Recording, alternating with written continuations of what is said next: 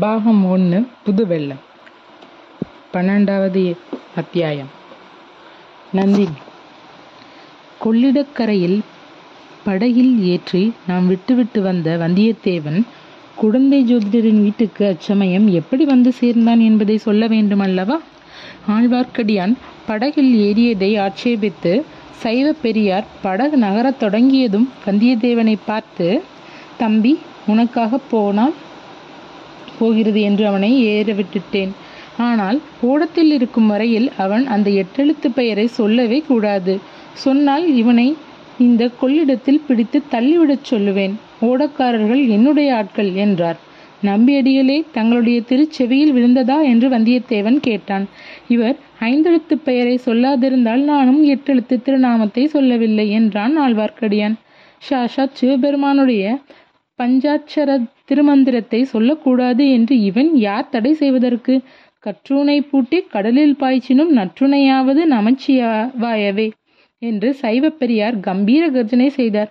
நாடினேன் நாடின் நான் கண்டு கொண்டேன் நாராயணா என்னும் நாமம் என்று ஆழ்வார்க்கடியான் உரத்த குரலில் தொடங்கினான். சிவா என்று சைவர் இரண்டு காதிலும் கைவிரலை வைத்து அடித்து கொண்டார். ஆழ்வார்க்கடியான் பாட்டை நிறுத்தியதும் சைவர் காதில் வைத்திருந்த விரல்களை எடுத்தார். ஆழ்வார்க்கடியான் வந்தியத்தேவனை பார்த்து தம்பியே நீயே அந்த வீர சைவரை கொஞ்சம் கேள். இவர் திருமாலின் பெயரை கேட்பதற்கே இவ்வளவு கஷ்டப்படுகிறாரே. ஸ்ரீரங்கத்தில் பள்ளி கொண்டிருக்கும் பெருமாளின் பாத கமலங்களை அலம்பிவிட்டுத்தான் இந்த கொள்ளிட நதி கீழே வருகிறது. பெருமாளின் பாதம் பட்ட தீர்த்தம் புண்ணிய தீர்த்தம் என்று சிவபெருமான் திருவானைக்காவலில் அந்த தண்ணீரிலேயே மூழ்கி தவம் செய்கிறார் அல்லவா என்று சொல்வதற்குள்ளே சைவ பெரியார் மிக வெகுண்டு ஆழ்வார்க்கடியான் மீது பாய்ந்தார். படகில் ஓரத்தில் ரெண்டு பேரும் கை கலக்கவே படகு கவிழ்ந்து விடும் போல் இருந்தது. ஓடக்காரர்களும் வந்தியத்தேவனும் குறுக்கிட்டு அவர்களை விளக்கினார்கள். பக்த சிரோன்மணிகளே நீங்கள் இருவரும் இந்த கொள்ளிட வெள்ளத்திலே விழுந்து நேரே மோட்சத்துக்கு போக ஆசைப்படுவதாக தோன்றுகிறது. ஆனால் எனக்கு இன்னும் இந்த உலகத்தில் செய்ய வேண்டிய காரியங்கள் மிச்சமிருக்கின்றன என்றான் வந்தியத்தேவன். ஓடக்காரர்கள் ஒருவன் கொள்ளிடத்தில் விழுந்தால் மோட்சத்துக்கு போவது நிச்சயமோ என்னவோ தெரியாது. ஆனால் முதலையின் வயிற்றுக்குள் நிச்சயமாக போகலாம். அதோ பாருங்கள் என்றான். அவன் சுட்டிக்காட்டிய இடத்தில் முதலை ஒன்று பயங்கரமாக வாய் திறந்து கொண்டு காணப்பட்டது. எனக்கு முதலையை பற்றி சிறிதும் அச்சமில்லை கஜேந்திரனை ரட்சித்த ஆதி மூலமான நாராயணமூர்த்தி எங்கே போய்விட்டார்? என்றார் ஆழ்வார்க்கடியான். எங்கே போய்விட்டாரா? பிருந்தாவனத்து கோபிகா ஸ்திரீகளின் சேலை தலையில் ஒருவேளை சேலை தலைப்பில் ஒருவேளை ஒளிந்து கொண்டிருப்பார் என்றார் சைவர். அல்லது பஸ்மாசுரனுக்கு வரங்கொடுத்துவிட்டு அலறி புடைத்து கொண்டு ஓடியது போல் சிவனுக்கு இன்னொரு சங்கடம் ஏற்பட்டிருக்கலாம். அந்த சங்கடத்திலிருந்து சிவனை காப்பாற்றுவதற்காக திருமால் போயிரு போயிருக்கலாம் என்றான் நம்பி. திரிபுர சம்ஹாரத்தின் போது திருமால் அடைந்த கர்வ பங்கம் இந்த வைஷ்ணவனுக்கு ஞாபகம் இல்லை போலிருக்கிறது என்றார் சைவப்பெரியர். சுவாமிகளே நீங்கள் எதற்காகத்தான் இப்படி சண்டை போடுகிறீர்கள் தெரியவில்லை. யாருக்கு எந்த தெய்வத்தின் பேரில் பக்தியோ அந்த தெய்வத்தை வழிபடுவதுதானே என்றான் வந்தியத்தேவன். சைவ பெரியாரும் ஆழ்வார்க்கடியானும் ஏன் அவ்விதம் சண்டையிட்டார்கள்? வீர நாராயணபுரத்தில் ஏன் இதே மாதிரியான வாதப்போர் நடந்தது? என்பதை பற்றி வாசகர்களுக்கு இச்சமயத்தில் சொல்லிவிடுவது உசிதமாகும். பழந்தமிழ்நாட்டில் ஏறக்குறைய அறநூறு வருஷ காலம் பௌத்த மதமும் சமண மதமும் செல்வாக்கு பெற்றிருந்தன. இந்த செல்வாக்கினால் தமிழகம் பல நலங்களை எய்தியது. சிற்பம் சித்திரை கவிதை காவியம் முதலிய கலைகள் தலைத்தோங்கின. பின்னர் ஆழ்வார்களும் நாயன்மார்களும் தோன்றினார்கள். அமுதொழுகும் தெய்வத்தமிழ் பாசுரங்களை பொழிந்தார்கள். வைஷ்ணவத்தையும் சைவத்தையும் தலைத்தோங்க செய்தார்கள். இவர்களுடைய பிரச்சார முறை மிக சக்தி வாய்ந்ததாயிற்று. சமய பிரச்சாரத்துக்கு சிற்பி சிற்பக்கலை கலை கலையுடன் கூட இசைக்கலையையும் பயன்படுத்தி கொண்டார்கள். ஆழ்வார்களின் பாசுரங்களையும் மூவர் தேவார பண்களையும் தேவகானத்தையொத்த இசையில் அமைத்து பலர் பாடத் தொடங்கினார்கள். இந்த இசைப்பாடல்கள் கேட்போர் உள்ளங்களை பரவசப்படுத்தி பக்தி வெறியை ஊட்டின. ஆழ்வார்களின் பாடல் பெற்ற விஷ்ணு ஸ்தலங்களும் மூவரின் பாடல் பெற்ற சிவ ஸ்தலங்களும் புதிய சிறப்பையும் புனித தன்மையையும் அடைந்தன. அதற்கு முன் செங்கல்லாலும் மரத்தினாலும் கட்டப்பட்டிருந்த ஆலயங்கள் புதுப்பித்து கற்றளிகளாக கட்டப்பட்டன. இந்த திருப்பணியை விஜயாலய சோழன் காலத்திலிருந்து சோழ மன்னர்களும் குடும்பத்தை சேர்ந்தவர்களும் வெகுவாக செய்து வந்தார்கள். அதே சமயத்தில் கேரள கேரள நாட்டில் ஒரு விசேஷ சம்பவம் நடந்தது. காலடி என்னும் இடத்தில் ஒரு மகான் அவதரித்தார். இளம் பிராயத்தில் அவர் உலகைத் துறந்து சந்நியாசி ஆனார் வடமொழியிலுள்ள சகல சாஸ்திரங்களையும் படித்து கரை கண்டார்.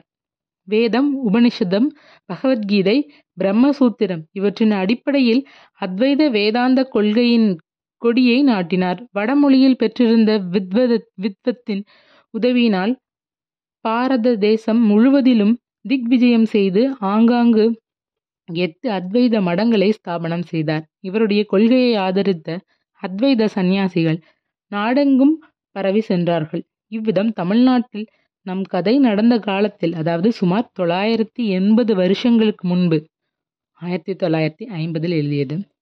பெரியதொரு சமய கொந்தளிப்பு ஏற்பட்டிருந்தது. இந்த கொந்தளிப்பிலிருந்து தீங்கு தரும் அம்சங்கள் சிலவும் தோன்றி ப- பரவின. வீர வைஷ்ணவர்களும் வீர சைவர்களும் ஆங்காங்கு முளைத்தார்கள். இவர்கள் கண்ட கண்ட இடங்களில் எல்லாம் சண்டையில் இறங்கினார்கள்.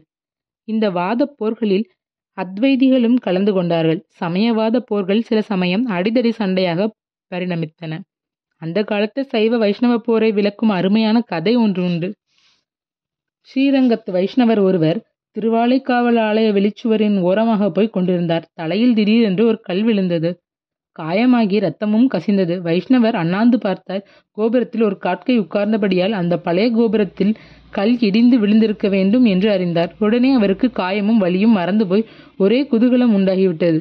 ஸ்ரீரங்கத்து வீர வைஷ்ணவ காக்காயே திருவானைக்காவல் சிவன் கோயிலை நன்றாய் இடித்து தள்ளு என்றாராம். அந்த நாளில் இத்தகைய சமய வேற்றுமை மனப்பான்மை மிக பரவியிருந்தது. இதை தெரிந்து கொள்ளுதல் பின்னால் இந்த கதையை தொடர்ந்து படிப்பதற்கு அனுகூலமாயிருக்கும். ஓடம் அக்கறை சென்றதும் சைவப்பெரியார் ஆழ்வார்க்கடியானை பார்த்து நாசமாய் போவாய் என்று கடைசி சாபம் கொடுத்துவிட்டு தம் வழியே போனார்.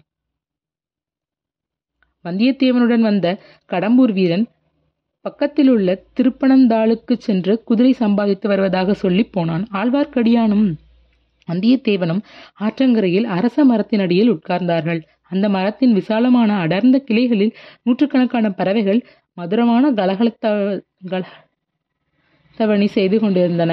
வந்தியத்தேவனும் நம்பியும் ஒருவருடைய வாயை ஒருவர் பிடுங்கி ஏதாவது விஷயத்தை கிரகிக்க விரும்பினார்கள். முதலில் சிறிது நேரம் சுற்றி வளைத்து பேசினார்கள். ஏன் தம்பி கடம்பூர் மாளிகைக்கு என்னை அழைத்து போகாமல் விட்டுவிட்டு போனாய் அல்லவா நான் போவதே பெரிய கஷ்டமாய் போய்விட்டது நம்பிகளே. அப்படியா? பின் எப்படித்தான் போனாய்? ஒருவேளை போகவில்லையா? போனேன் போனேன். ஒரு காரியத்தை உத்தேசி உத்தேசித்து விட்டால் பின் வாங்கி விடுவேனா? வாசற்காவலர்கள் தடுத்தார்கள். குதிரையை ஒரு தட்டு தட்டி உள்ளே விட்டேன். தடுத்தவர்கள் அத்தனை பேரும் உருண்டு தரையில் விழுந்தார்கள். பிறகு அவர்கள் என்னை சூழ்ந்து கொள்வதற்குள் என் நண்பன் கந்தன்மாறன் ஓடி வந்து என்னை அழைத்து போனான். அப்படித்தான் இருக்கும் என்று நான் நினைத்தேன். மிக்க தைரியசாலினி அப்புறம் என்ன நடந்தது? யார் யார் வந்திருந்தார்கள்? எத்தனையோ பிரமுகர்கள் வந்திர வந்திருந்தார்கள். அவர்களுடைய பெயரெல்லாம் எனக்கு தெரியாது. பழுவேட்டரையர் வந்திருந்தார். அவருடைய இளம் மனையாரும் வந்திருந்தாள் அப்பப்பா அந்த பெண்ணின் அழகை என்னவென்று சொல்வது? நீ பார்த்தாயா என்ன? ஆமாம் பார்க்கலாம். பார்க்கலாமா? என் நண்பன் கந்தன்மாறன் என்னை அந்த புறத்துக்கு அழைத்துச் சென்றான். அங்கே பார்த்தேன். அவ்வளவு ஸ்திரீகளும் பழுவேட்டரையரின் இளைய ராணிதான்.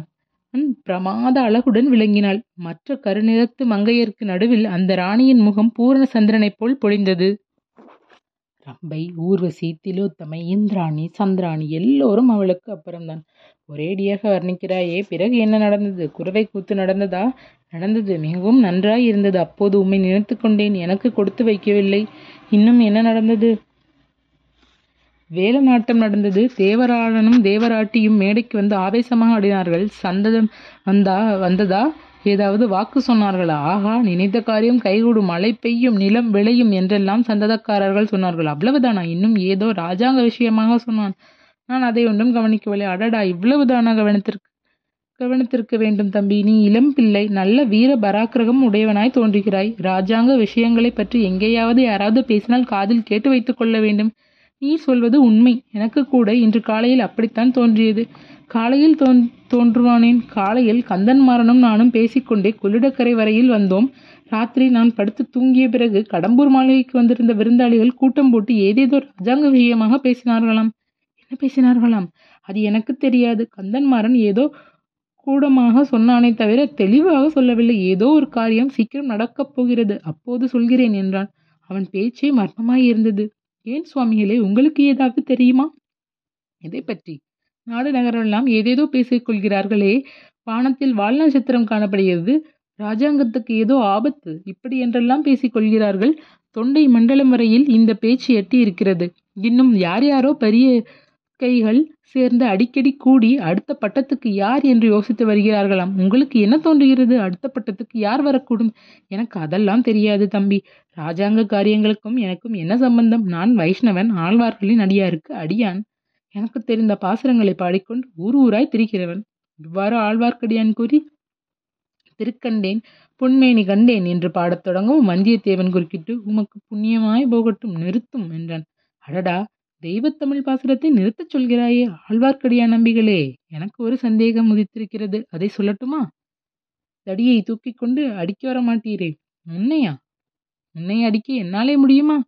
உம்முடைய வைஷ்ணவம் பக்தி ஊர்த்தவ புண்டரம் பாசுர பாடல் எல்லாம் வெறும் வேஷம் என்று சந்தேகிக்கிறேன். ஐயையோ!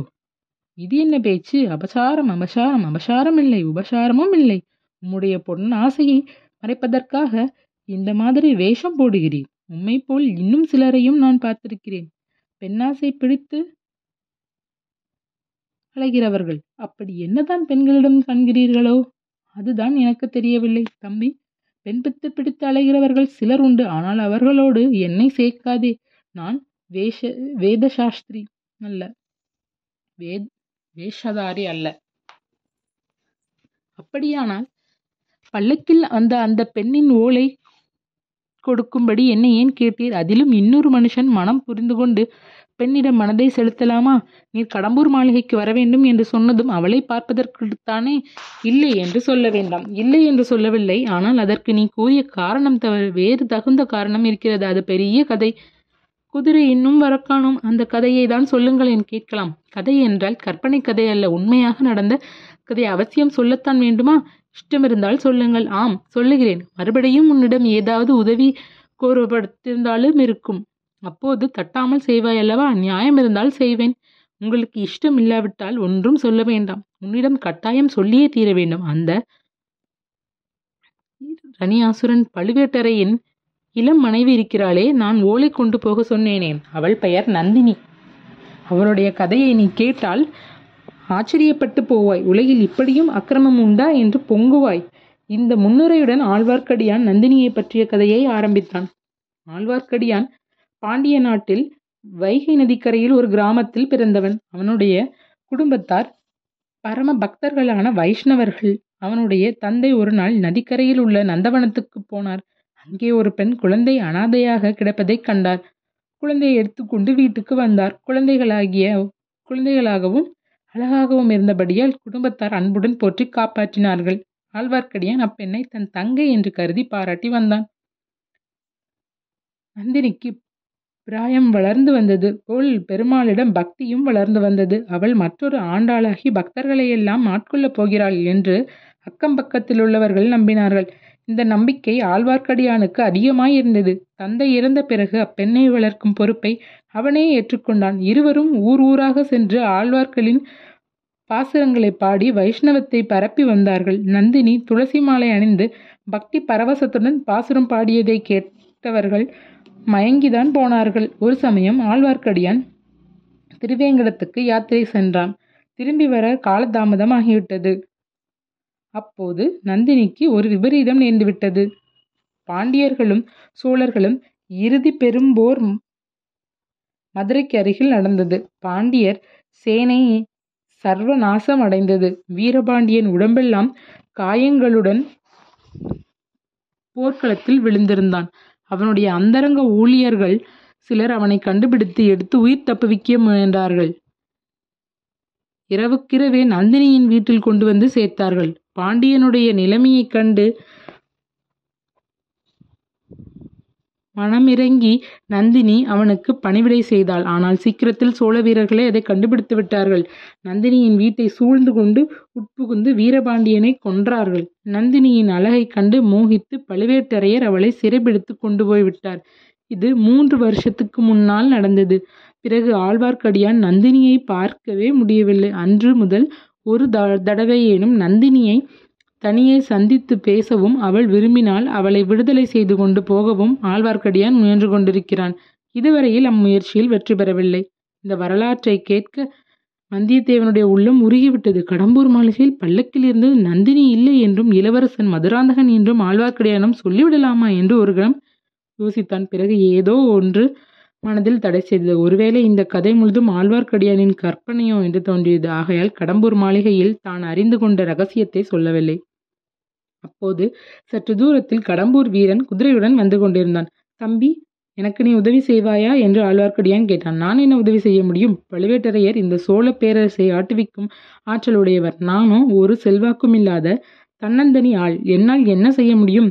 என்று வந்தியத்தேவன் ஜாக்கிரதையாகவே பேசினான். பிறகு நம்பிகளே ராஜாங்க காரியங்களை பற்றி உமக்கு ஒன்றுமே தெரியாது என்று சொன்னீர் சொல்கிறீர்கள். சுந்தர சோழ மகாராஜாவுக்கு ஏதாவது நேர்ந்துவிட்டால் அடுத்த பட்டத்துக்குரியவர் யார் என்று உம்மால் சொல்ல முடியாதா என்றா? அதெல்லாம் எனக்கு என்ன தெரியும் தம்பி? குழந்தை ஜோசியரை கேட்டால் ஒருவேளை சொல்வார். ஓ குழந்தை ஜோதிடர் உண்மையிலேயே அவ்வளவு கெட்டிக்காரர் தானா? அசாத்திய கெட்டிக்காரர். ஜோதிடமும் பார்த்து சொல்வார் மனதையும் அறிந்து சொல்வார். உலக விவரங்களை எல்லாம் அறிந் அறிந்து அதற்கேற்பவும் ஆரிடம் சொல்வார். அப்படியானால் அவரை பார்த்துவிட்டு போக வேண்டியதுதான் என்று வந்தியத்தேவன் மனதில் தீர்மானித்துக் கொண்டான். ஆதி காலத்திலிருந்து மனித குலத்துக்கு வருங்கால நிகழ்ச்சிகளை அறிந்து கொள்வதில் பிரேமை இருந்து வருகிறது. அரசர்களுக்கும் அந்த பிரேமை உண்டு ஆண்டிகளுக்கும் உண்டு அறிவில் சிறந்த மேதாவிகளுக்கும் உண்டு மூடமதியினருக்கும் உண்டு. இத்தகைய பிரேமை பல அபாயங்களுக்கு துணிந்து அரசாங்க அந்தரங்க பணியை நிறைவேற்றுவதற்காக பிரயாணம் செய்து கொண்டிருந்த நம்முடைய வாலிப வீரனுக்கும் இருந்ததில் ஆச்சரியமில்லை அல்லவா? இதற்காகத்தான் வந்தியத்தேவன் ஜோதிடரை காண வந்தான்.